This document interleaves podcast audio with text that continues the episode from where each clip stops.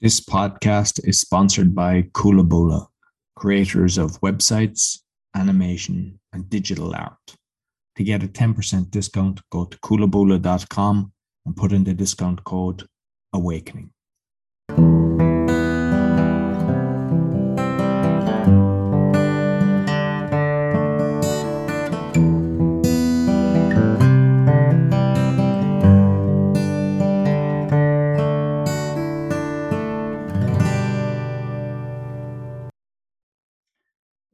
To the Awakening Podcast. You can find all our episodes on awakeningpodcast.org. We're also on BitChute as Awakening Podcast.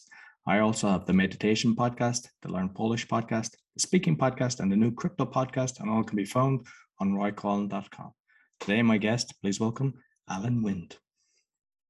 Thank you so much for having me, Roy. It's an honor to be able to join you. No, delighted to have you. So you might let the listeners know who's Alan and why the the name that you're going to say, the nickname that you've got. Ah, well, I was born uh, Alan J. Wind, Alan Joseph Wind, but I spent uh, a large chunk of my career in Latin America. And uh, shortly after arriving uh, in the first country I would serve in, Ecuador, uh, people found they couldn't quite pronounce Alan in Spanish with two L's. It came out as Ayan or something like that. So they kind of rebaptized me with the name of Dr. Alonso since I was working in public health.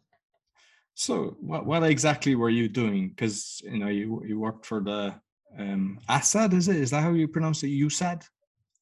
Uh, USAID. Sometimes people call it USAID, but uh, more commonly it's USAID, the U.S. Agency for International Development.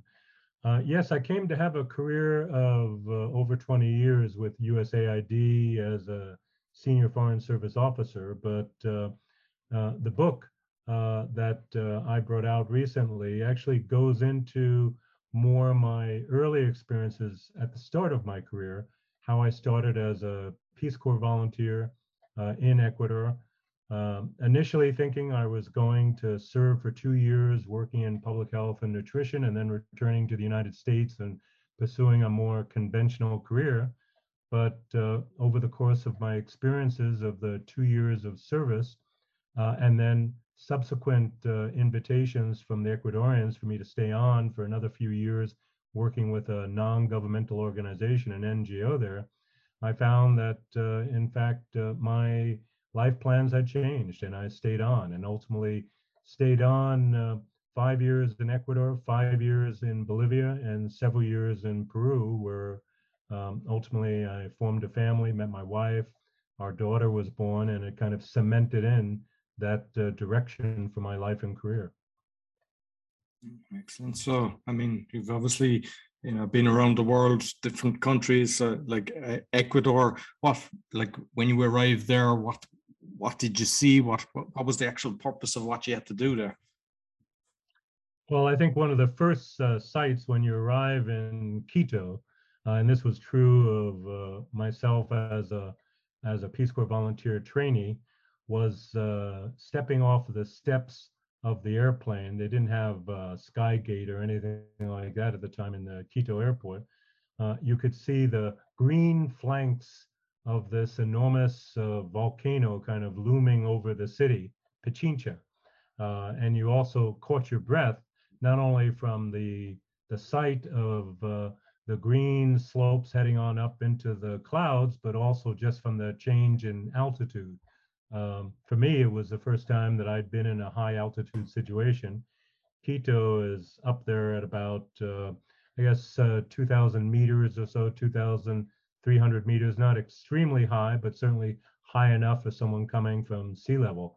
And uh, you know, over the course of uh, the next number of years, I would work in a variety of situations from lowland uh, tropical jungles to high altitude Sierra Paramo, you know, the kind of desert between volcano and mountain chains across the Andes. And it really introduced me to the tremendous diversity that existed within those countries that uh, I would come to serve in. And like, because like the corps, uh, you know, for those that don't know, what what's the, the whole purpose of them? What's what's the what are they set out to do? Uh, the Peace Corps? Yeah.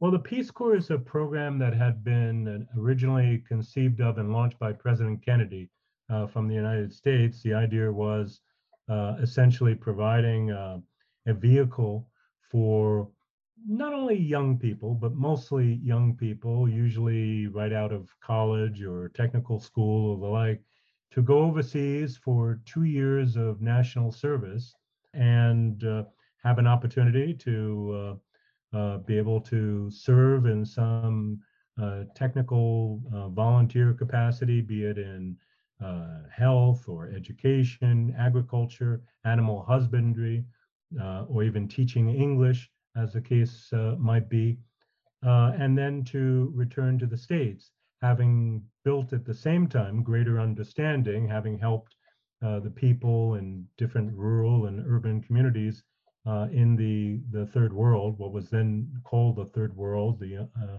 underdeveloped uh, countries of Africa, Asia, and uh, uh, Latin America, an understanding of real American life through contact with Americans, but also creating in the volunteers who returned a far greater understanding of what life was like um, overseas. You know, this has been uh, a fairly controversial and notable point of the current pandemic because for the first time in the 60 year history or so of Peace Corps, as a result of the spread of the pandemic last year, all of the some 10,000 Peace Corps volunteers were actually relocated back to the States, evacuated from their countries of service in practical terms, uh, I mean, it's put obviously a, a, bit of a dead stop to the program, but I think it'd be fair to say that the Peace Corps pr- uh, provides uh, something of the direct human person to person side of American foreign assistance, humanitarian assistance, uh, building bridges with uh, different cultures uh, around the world. And to have that suddenly uprooted has been extremely disruptive, uh, disruptive for a lot of countries that had come to depend on Peace Corps volunteers for providing teachers and other sorts of uh, uh, technicians to help in different areas. What about, say, the language? But would you have to have, say, Spanish when you were going to these countries, or like how, how was it done, or did you kind of just stick to the, your own little group and you know uh, conversed in English? Well, that's a good question. Um, I think it really depended on the the country where people were going to. I had had the benefit of uh, three years of Spanish in high school, although I, you know, the limitations of high school Spanish in the United States at, at that time uh, were uh, enormous, and so I hardly considered myself to be fluent. But when you join Peace Corps and you're going to certain countries, you receive uh, language training uh, immersive language training in addition to technical training to make sure that you actually have some useful skills to be able to provide services to the, the often very isolated, marginalized communities where uh, you're serving.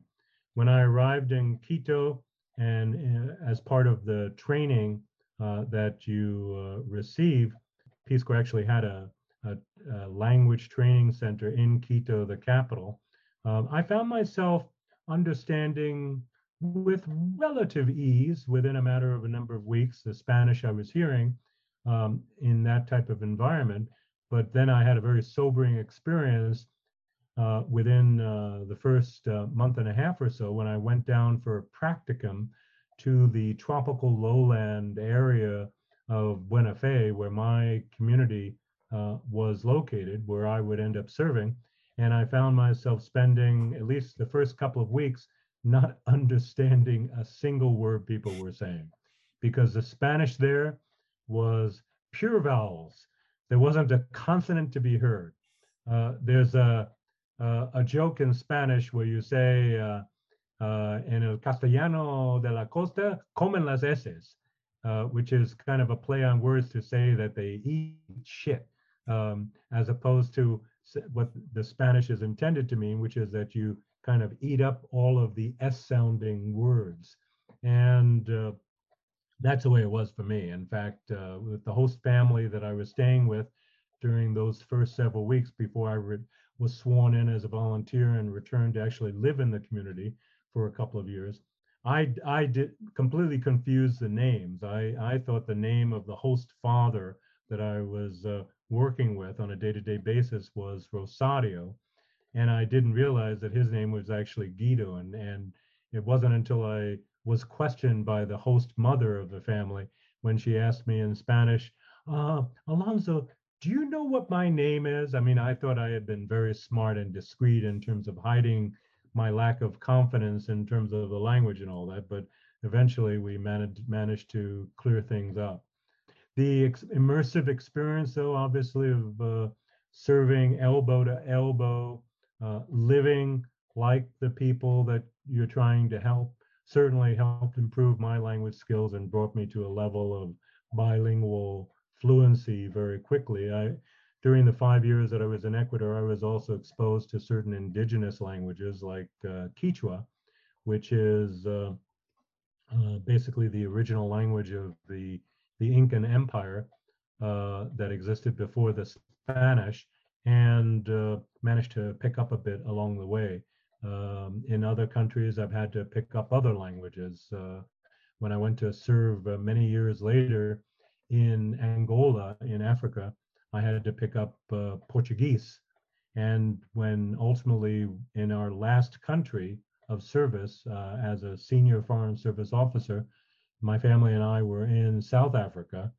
Uh, South Africa is a rather remarkable country where there are actually 12 different official languages, not only English and Afrikaans, which of course are more common for the white population, but uh, there are something like 10 different distinct in indigenous black tribal languages, uh, which uh, many of which are, are actually spoken across the border into other countries of Southern Africa, not just South Africa. So I've had to to be flexible in terms of language everywhere we went. And would people, when you go to the different countries, would they always kind of welcome you with open hands, or you know, was there times where people didn't want you there?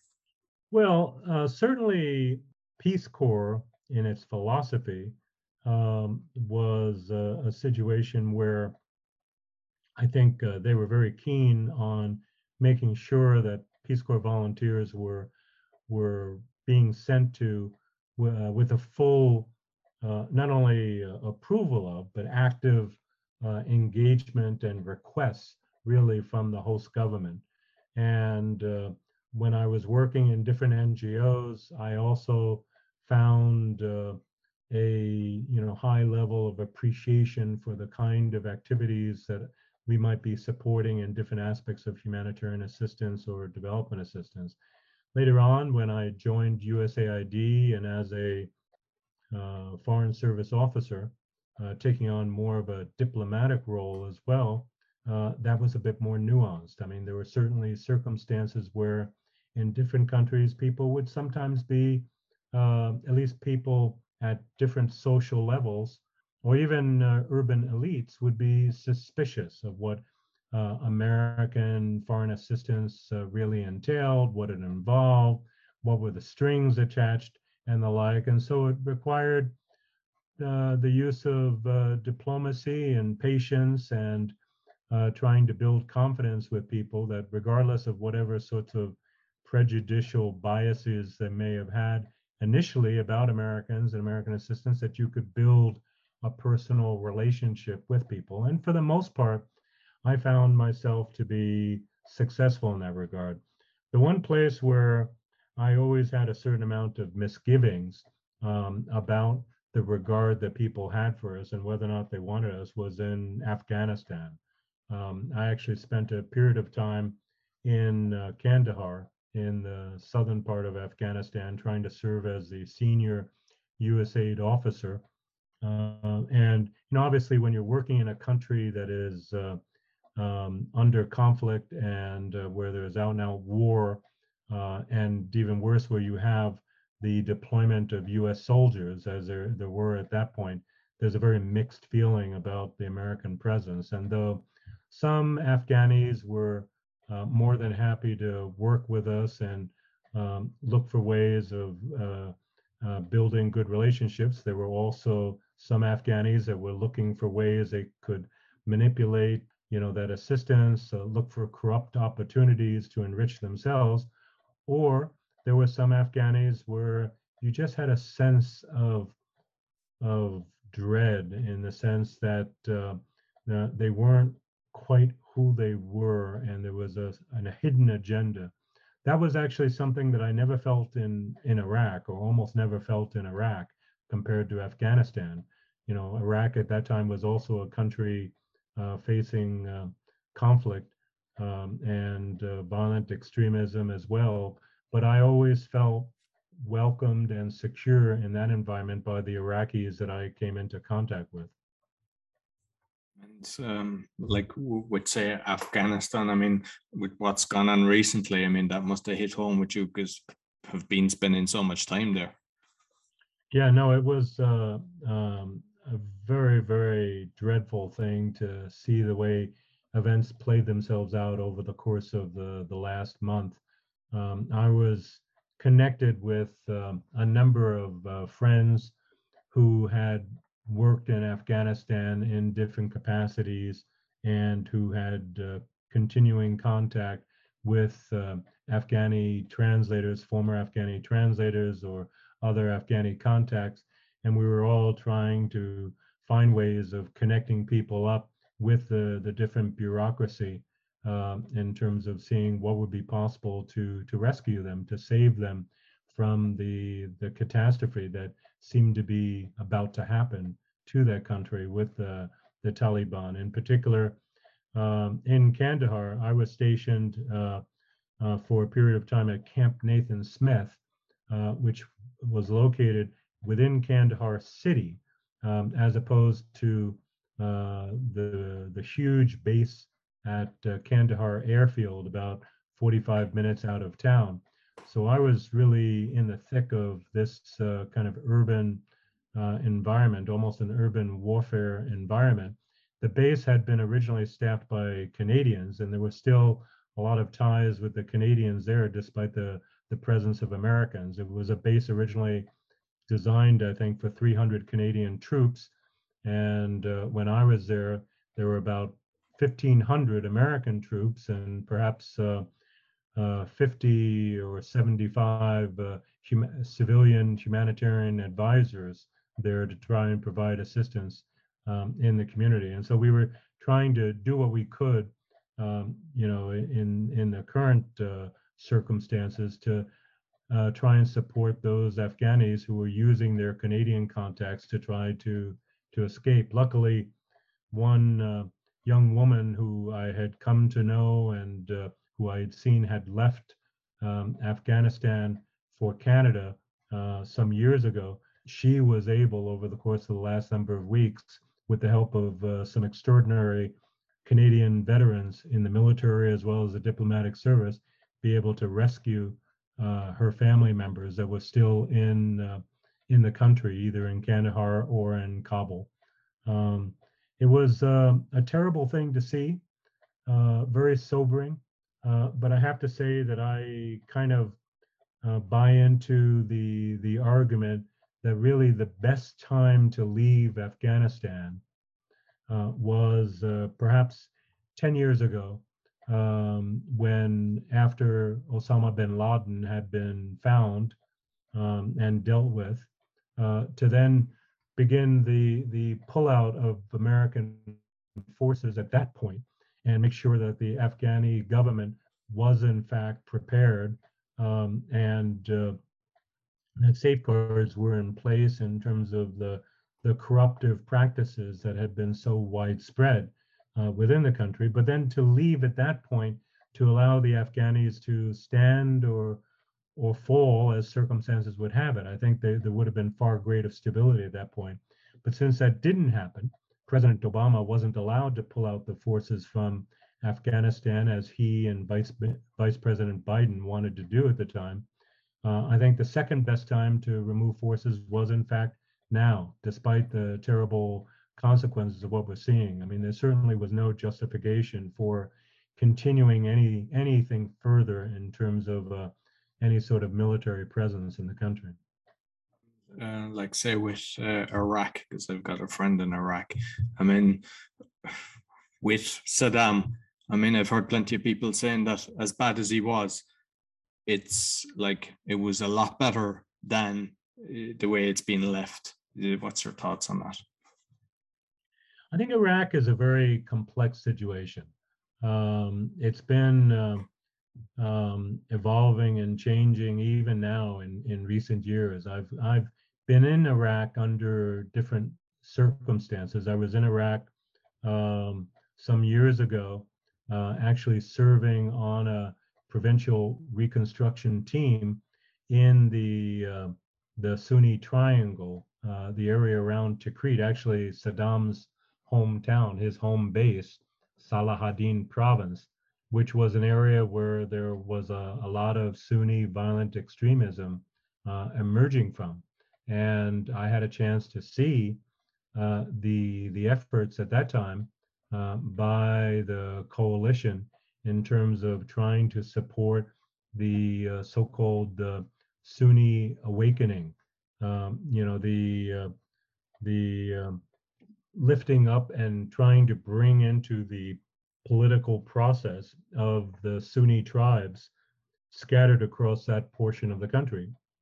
Admittedly, the the violence um, and the the effect of the war was uh, to the extreme for for so many different parties within Iraq. But while uh, you know some Iraqis would remember with uh, a certain amount of nostalgia the stability of the times, the days of Saddam, that was also a time when uh, you know there was a uh, uh, an intense polarization uh, in uh, society, and and that where there were uh, restrictions on so many other different aspects of you know the operating of the culture.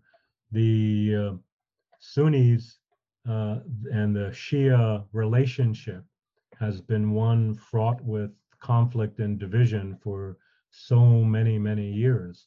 Um, and the fact that the Shia had been marginalized under Saddam, but then after the invasion were actually brought back into the kind of participation that you would expect from the majority of the population um, is uh, a central reality of that country within the, the Middle East. Uh, many people suspected that you know the lifting up of the shuni would somehow empower Iran in those kind of circumstances. And while it's true that some of the political figures over the course of the, the occupation and afterwards were tightly connected with Iran, I think circumstances have shown that uh, the Iraqi Sunnis very much have their own mind as well. They're not necessarily committed to following the course of the Iranian Shia clerical leadership. Um, when I went back to Iraq in um, at the end of 2013 and 2014, I was there under also different circumstances where we were looking at wrapping up the USAID program of assistance that had gone on, you know, something on the order of $8 billion worth over so many years, and looking for ways of uh, engaging with the Iraqis to bring that to a conclusion and I was actually empowered with the, the mission director. I was serving then as the deputy mission director to begin negotiating with the Iraqi government in terms of the withdrawal of U.S. aid, anticipating uh, the uh, you know the situation. Of course, U.S. forces at that point have been removed, but we were looking at wrapping up U.S. aid assistance as well in in, in Iraq and we actually got the prime minister's office and, and a number of the ministers of government to agree to, to value, to look at the range of American assistance and different projects that we were supporting in democracy and governance and civil society and building up the, the capacity of the state and to agree to actually fund with their own resources the foreign assistance program that we had been conducting under the auspices of USAID. We actually got ourselves to the point of the signing of a memorandum of understanding with the Iraqi government, where the Iraqis had chosen certain projects, including a public health project and an education project that they valued, and they wanted to see continue after USA had left, and they were prepared to put their own um, resources into it on the order of uh, $50 million a year. But then, while I was there, ISIS um, appeared and uh, flowed over from the uh, Syrian border, uh, invading uh, and decimating the the northwest and uh, uh, Mosul, Nineveh province, and threatening Baghdad. We had a huge evacuation again of Americans who were working within the embassy of assistance and the relationship changed. No longer were we, were we in a situation where we could actually help transfer foreign assistance responsibility to the Iraqi government, but the Iraqis were actually facing a uh, uh, an extinction event in terms of a, a, a, an ISIS takeover, potential ISIS takeover of Baghdad. Um, I ended up being evacuated with a, a group of my colleagues to uh, Germany uh, to Frankfurt, where the US government had a, a, consulate, has a consulate, and we set up on the grounds of the Frankfurt consulate um, essentially a rump mission. And from there, began to run support and coordination with military forces to provide humanitarian assistance, particularly for the Yazidi people uh, in the northwest section of Iraq that were being threatened with annihilation by ISIS. So all of that is a rather long-winded way of, of sharing with you the fact that you know they're very complex social circumstances and uh, difficulties but i i personally have little doubt that iraq and the iraqis are better off now in 2021 uh, than they were uh, let's say 20 years ago like because uh, I've read uh, John Perkins' uh, Confessions of an Economic Hitman, where they're basically the Americans are sending in people to take over, you know, have kind of all these different leaders that kind of throw the country into turmoil, and then the Americans are going in. I mean, like, what's your thoughts on that? I think you know there's there's been a whole range of different stories, um, and uh, you know certainly in the early stages of the invasion and with the creation of the the CPA, the Coalition uh, uh, Protection uh, Authority, prevent, what's the word? provisional authority. Um, there were so many mistakes that were being made. Uh, and fundamental to the circumstances was the fact that, uh, you know, under the then uh, the defense secretary, the late Donald Rumsfeld, regardless of what was being uh, lied to to the American public. There simply was no plan for reconstruction. There was no plan for what would happen um, after the invasion, what would happen after the toppling of the government. Uh, that's something that uh, I think is very, very clear, regardless of what was being told to people at the time.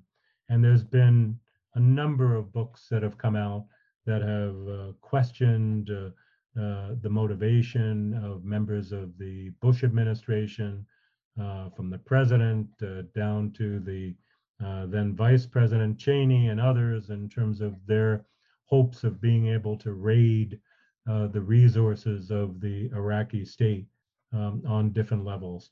And while there is some truth uh, to that level of complicity and malfeasance and corruption on some level. Uh, the way things have played out, I think, uh, uh, over time have proved to, to be different. Uh, certainly, I think the Americans have uh, gotten their humbling in terms of uh, the whole issue of nation state building. but also, I think, and I know your podcast looks at issues of corruption in different environments quite a bit at times. Um, I think that you know, this has been one in which we've been forced to confront uh, politically and socially the the drivers uh, that exist between uh, um, uh, actions that we're taking in terms of foreign assistance, humanitarian assistance, and and other issues. Working in the field of development and foreign assistance, we often talk about the drivers of stability and the drivers of instability within the different countries that we're working in. And we, in theory, are working to undermine the latter while building up the former. But, you know, I think that uh, we have to look at what are also some of the drivers of stability and particularly the drivers of instability guiding the creation of policy, you know, at the higher level back in, in the United States. Nevertheless, um, I'm proud of what uh, um, a number of us were able to achieve under those circumstances. And I think uh, US government assistance, even within the, the anarchy and chaos of the previous administration, ended up coming up with some important uh, concepts in foreign assistance that I, I, think will prove to be enduring, you know, in terms of our relationships with different countries. Uh, one of the former the, the former administrators of USAID, Mark Green, Ambassador Mark Green, who was uh, one of the people credited with um, founding the Millennium Challenge Corporation and uh, the Development Finance Corporation and some other institutions, relatively new institutions within US government foreign assistance, came up with a slogan on one level intended to kind of keep the Trump administration and the White House at arm's length, but at the other hand, speak to a truth in terms of what we're trying to accomplish in foreign assistance, where he talked about the purpose of foreign assistance is to end the need for it. On a superficial level, you know, some people, uh, perhaps uh, on the left side of the spectrum, reacted a little bit negatively to that, at least at first. But when you think about it, I mean, there's there's actually a truth there.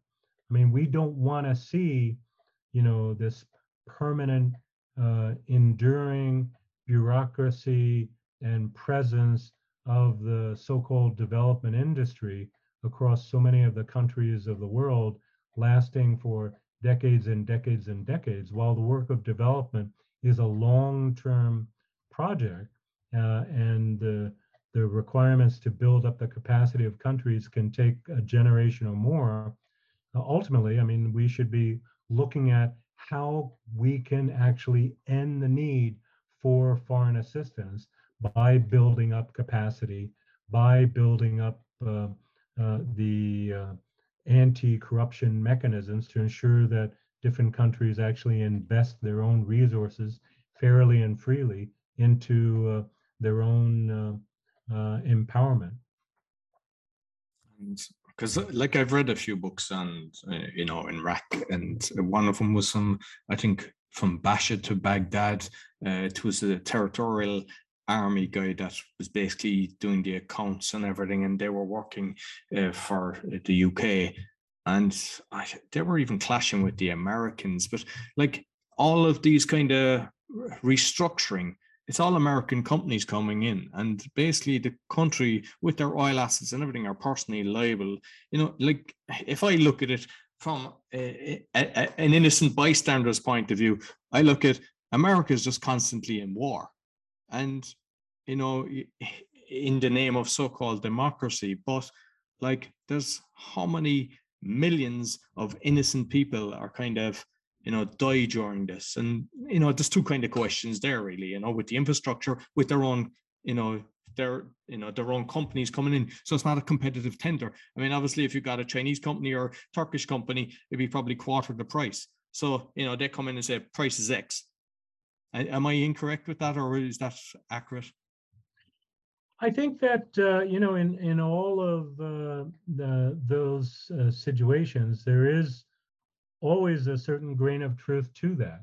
Certainly, the whole issue of, of tied aid and the uh, continuing, you know, kind of connections between uh, corporations, multinational corporations, looking for uh, investment opportunities in different countries around the world and tying that to interventionist adventures. There have been certainly plenty of examples like that, not only within uh, you know, the, the Middle East or Western Asia, like uh, Afghanistan and, and uh, Iraq, but really across the world in Africa and, and Latin America. Um, I think that there has been a developing, uh, though, uh, sophistication and outcry from civil society uh, that has helped to shine a light on uh, you know where we are going into different circumstances and where we end up repeating the same mistakes over and over again. You know there's certainly a school of thought that looks at the you know the great power competition uh, between the United States and the Soviet Union in the 1950s and 60s and 70s and 80s and you know uh, lots of uh, people were comparing that to the rivalry between Athens and Sparta 2,500 years ago. Uh, you know, trying to cast it uh, in that light, um, and you know the kind of endless wars uh, supposedly to promote Athenian democracy, uh, which were in fact uh, for other purposes in terms of empire building. Um, there's no doubt that there's been a certain uh, reality over the course of the 20th century of this kind of empire building incentive for for many countries uh, that you know basically helped to define at least the initial part of uh, you know efforts to try to uh, uh, decolonialize the world you know from the late 1950s on. Um, but uh, it's been um, a an up and down process with the entrance of, of new players as well, who supposedly weren't part of that Western empire building uh, ethos. Uh, you know, I think you mentioned uh, quickly China. I mean, I saw uh, personally from my own experiences in Africa. Uh, I, I, lived and served in uh, Angola and Nigeria and South Africa, but worked in and traveled to many other countries across Africa. Uh, the positives and the significant negatives of uh, Chinese engagement um, with uh, their own tied assistance, uh, where they would go into different countries in Africa and uh, offer to build uh, palaces or um, other large buildings or roads and whatnot.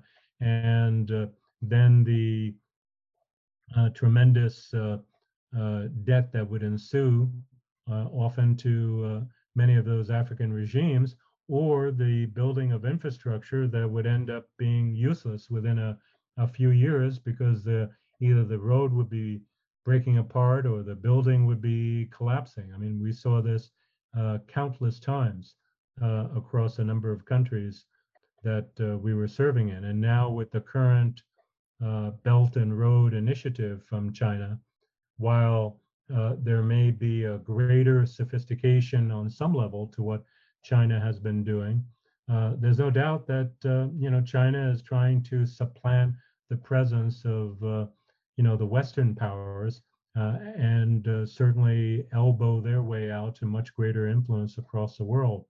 All of those things you know, certainly are drivers in terms of the relationships between the uh, more economically privileged countries and uh, the countries that have been facing the legacy of decolonialism and uh, you know the effects of, of the prior empire building of the of the 20th century of the 19th and 20th century. But i think on balance despite all of those negative forces we actually stagger forward I mean, when you look objectively at the achievements uh, in terms of development assistance and foreign assistance in, in many countries around the world, there's no doubt that uh, uh, while there has been some stagnation over the last four or five years, particularly coinciding with the prior administration in the United States, looking over the course of the last 40 or 50 years, there's been enormous improvement in the well-being and in the opportunities of uh, you know hundreds of millions of people around the world. The levels of literacy the levels of female education and empowerment uh, the protection of, of civil rights. I, I definitely am a guy who kind of looks at things a glass half full as opposed to a glass half, half empty while recognizing the fact there's so much more that we need to do to improve things know that uh, with uh, Africa and China, I know that a lot of the things were the ports, and I had heard that they, that's what they did. They built the ports and then said, "Oh, you can't pay." But it, apparently, they own not just in Africa, a load of Europe as well. They own a load of ports, and that's kind of frightening, you know, to see that they've got such control over that. And these two will change. I mean, certainly, as more transparency is is assigned to what has been what have been the deals cooked up in Europe in Africa, in South Asia, uh, in different countries. I think that new relationships will be renegotiated and uh, and altered over time as we try to look at, you know, how we can uh, pull uh, something more lasting and enduring out of that. I've been uh, following um, a bit uh, the writings of David French. I think he's a former New York Times journalist. He's written quite a bit about the the investments of China in Africa. He's published a number of books about it. Um, and I think he's had a, a, a, uh, more holistic understanding of what that represents from his own background, both in Africa as a reporter, as well as time that he spent in China itself. I think he's actually fluent in, in uh, Mandarin, and so has been able to look at and engage in different primary source uh, kind of documents in terms of uh, what has been developing. Um, another one I'd, I'd like to know your thoughts on this. And I'm not just saying America doing this, but I know they do it big time because both Russia, the selling of armaments around the world, because basically that's why we've got a load of the troubles because they've got the arm. I know the Russians are doing it as well, and the English have been doing it, and you know the French before they they, they all have, you know. But basically, you know, you're arming the terrorists uh, that is certainly true, and uh, you know, I'm I'm one of the reasons why I chose to pursue a career um, within the uh, the U.S. Agency for International Development rather than the U.S. State Department is because I didn't want to be directly uh, having to justify and support and engage in that kind of political military deal making, which has been at the heart of uh, much of you know what you have referred to. There's no doubt that uh, you know the uh, the fueling of uh, so much uh, uh, violent extremism and access to to weaponry for terrible, bloody civil wars across much of the developing world has been a result of the very free and easy uh, export uh, of arms and and uh, making arms uh, so widely available around the world. Um, I have chosen to engage more in uh, circumstances of peace building and conflict resolution and looking to try to build up more those drivers of stability that I was referring to earlier rather than exacerbating them. And I think, you know, we're, I, we have evolved, I think, as a international kind of consensus. We're in a better place now than we were uh, 15, 20 years ago. I think arms sales are not quite what they were 15 or 20 years ago. I think there's a, a growing recognition uh, of the need to uh, to uh, you know really stop the corruptive influence of the um, arms industry in terms of what it means not only with the export of arms around the world, but also what it has meant within the political process, uh, certainly of the United States as well as uh, uh, you know some of the other Western powers. so, tell me a bit more about your book. Well, my book is uh, an adventure that has uh, gone back a, a, a, couple of decades, you could say. Um, I had been meaning to write something uh, years ago, and I kind of procrastinated and took down some notes. And uh, back uh, in the time of uh, the when I was serving in Iraq the first time, I actually began to set up an account with Amazon with what was called, I think, uh, Create Space on Amazon to try to start pulling together some sort of a memoir material. But I just couldn't get my act together.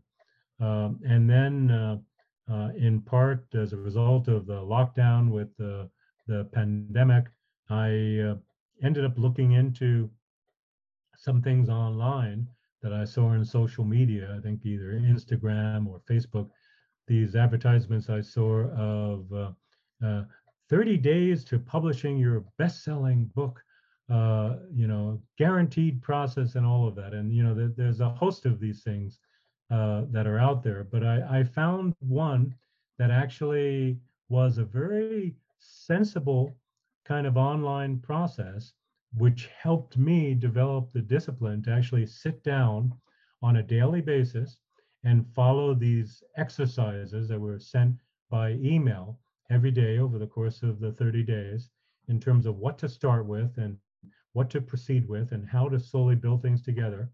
Uh, and it was directed to uh, both people who were writing fiction as well as nonfiction, but I think primarily nonfiction. And I found it to be very helpful. And so, on over the course of basically two months last year, I was able to finally bring together this story, which uh, I uh, wanted to be able to offer to people uh, on different levels. On the one hand, I wanted to be able to share insights of my initial kind of life determining experiences in the countries of Ecuador, Bolivia, and Peru, um, and how I then developed a career uh, in humanitarian assistance and foreign assistance, an area that I think is still certainly not well understood by the American public. But I also wanted to be able to talk a bit about the concept of service. This had been talked about a bit in the initial political campaign uh, in the United States in the primaries. I think Pete Buttigieg, when he was running for president, uh, took this up as a theme. I think Bernie Sanders also took it up as a theme briefly. Um, it didn't quite make it into the Democratic Party platform, but I think it's still a, a valid idea. The, the concept of, you know, we don't have a, a draft, a military draft in the United States, and we haven't since the end of the Vietnam War. And I think we are, while there are certainly many positive aspects to that, I think that nevertheless, as a society, we lose something where we don't have an opportunity for young people as they, you know, begin their uh, to go beyond their high school education, their college education, to really be exposed to things outside of their area of comfort and where they're forced to provide some sort of period of committed voluntary service, be it six months, 12 months, or 24 months in different areas, either on a domestic level or on an international level. And uh, for me, uh, certainly uh, this was, uh, you know, further reinforced as I watched the effects of the evacuation of the Peace Corps around the world. For me, the experience of a, as serving as a Peace Corps volunteer was uh, really a life-affirming choice and a life-defining uh, experience, and one that I, you know, I share with some 150 or 200,000 people, I think, who are returned Peace Corps volunteers in the States, people who, you know, served their, their two years and then went on to, to build a life and career, you know, with that kind of widened understanding and perspective that, that can only come from being put into circumstances that are not necessarily that comfortable, circumstances that are not designed to help you necessarily you know, get the next buck or anything, but where you actually have to look at people who are less fortunate than you, who uh, less affluent than you, who have needs that are not being addressed, and find ways of being able to work with them and help support uh, education and health and and uh, other ways to improve their human condition. So Andean Adventures, I've aspired is is all of that. It's the first part of what I hope will be a larger story. I've been uh, trying to also work on some subsequent books that uh, will talk about my experiences in Africa. Uh, I think uh, uh, Africa and different African countries remain uh, really an unknown for so much of the American public. So anything we can do to kind of boost people's understanding of the complexity and all of the nuances of the of the uh, so many different countries and cultures within Africa is is helpful, as well as uh, talk about my my adventures and my experiences in in Iraq and Afghanistan, the good, the bad, and the ugly. Um, Andean Adventures is a first uh, step towards that. I was able to uh, bring the book to publication uh, on Amazon uh, in uh, basically late August, September of last year. And then, uh, as a result of some guidance from uh, some mentors of mine, I chose to uh, uh, develop the audio version of it. and that was quite an adventure as well. I learned a lot of lessons. I'm sure some of these are lessons you yourself learned early on in terms of. Did you do the, did you do the audio yourself? I did. I mean, Brilliant. I, no, they, anyone I've heard, they said it has to be from the author because you know you feel the passion and the energy comes from you. That's what people often told me, and I, and I tried to keep that. But at the same time, I, I acquired some equipment to to try to do the audio editing over time, and um, I learned that for every hour of audio recording, I probably had to do about nine or 10 hours of, of editing in terms of bringing it to, uh, you know, a, a, reasonable state. But then up eventually it was uh, approved by uh, ACX and Audible in April of uh, this year. And uh, there's been a good uh, response, I think, to the audio version of the, of the book as well. Um, it's been quite an adventure as a sideline, I've been kind of talking with uh, other friends, uh, sharing with them my experiences, and uh, it's been nice to see that a number of them have gotten expi- uh, inspired to be able to go forward and develop their own memoirs, their own stories of, of their experiences. I think to to kind of get word out there of the types of um, international experiences that they've had in different countries. Excellent. Listen, Alan, I thoroughly enjoyed our conversation. So, how can people get in contact with you?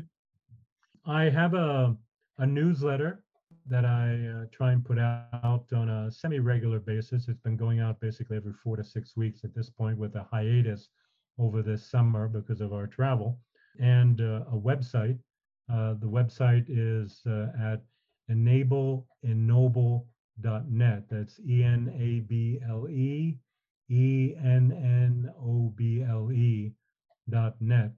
Um, and there are also links there in terms of being able to purchase uh, Andean Adventures as well as uh, some other books uh, uh, and stories that are up there. Um, and uh, the book can be found on Amazon as well as in its different versions through other other media, but primarily it's being sold on Amazon at this point.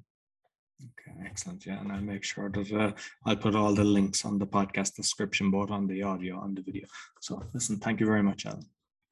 Thank you very much. Thank you for the opportunity to be able to share the story here. And certainly, I'm I'm always interested in terms of hearing from from readers and and seeing their comments. There's been some good responses I've gotten back uh, to my email address. People who who go into the audio book, I mean, I'm sorry, the ebook version can also click on it on the links and uh, reach me by by email fairly easily. And it's been able to have a bit of a continuing dialogue with people in terms of of uh, you know our presence in the world and and uh, these issues that I try to tackle in Andean Adventures. So thank you very much, uh, Roy, for being able to share a bit of the story on your podcast today. No problem. No problem. So that's all for the Awakening podcast. You can find all our episodes on awakeningpodcast.org. We're also on BitChute as Awakening Podcast. Be sure to give us a thumbs up, five star rating, as it all helps. Until next week, take care. This podcast is sponsored by Kulabula, creators of websites, animation, and digital art. To get a 10% discount, go to kulabula.com and put in the discount code AWAKENING.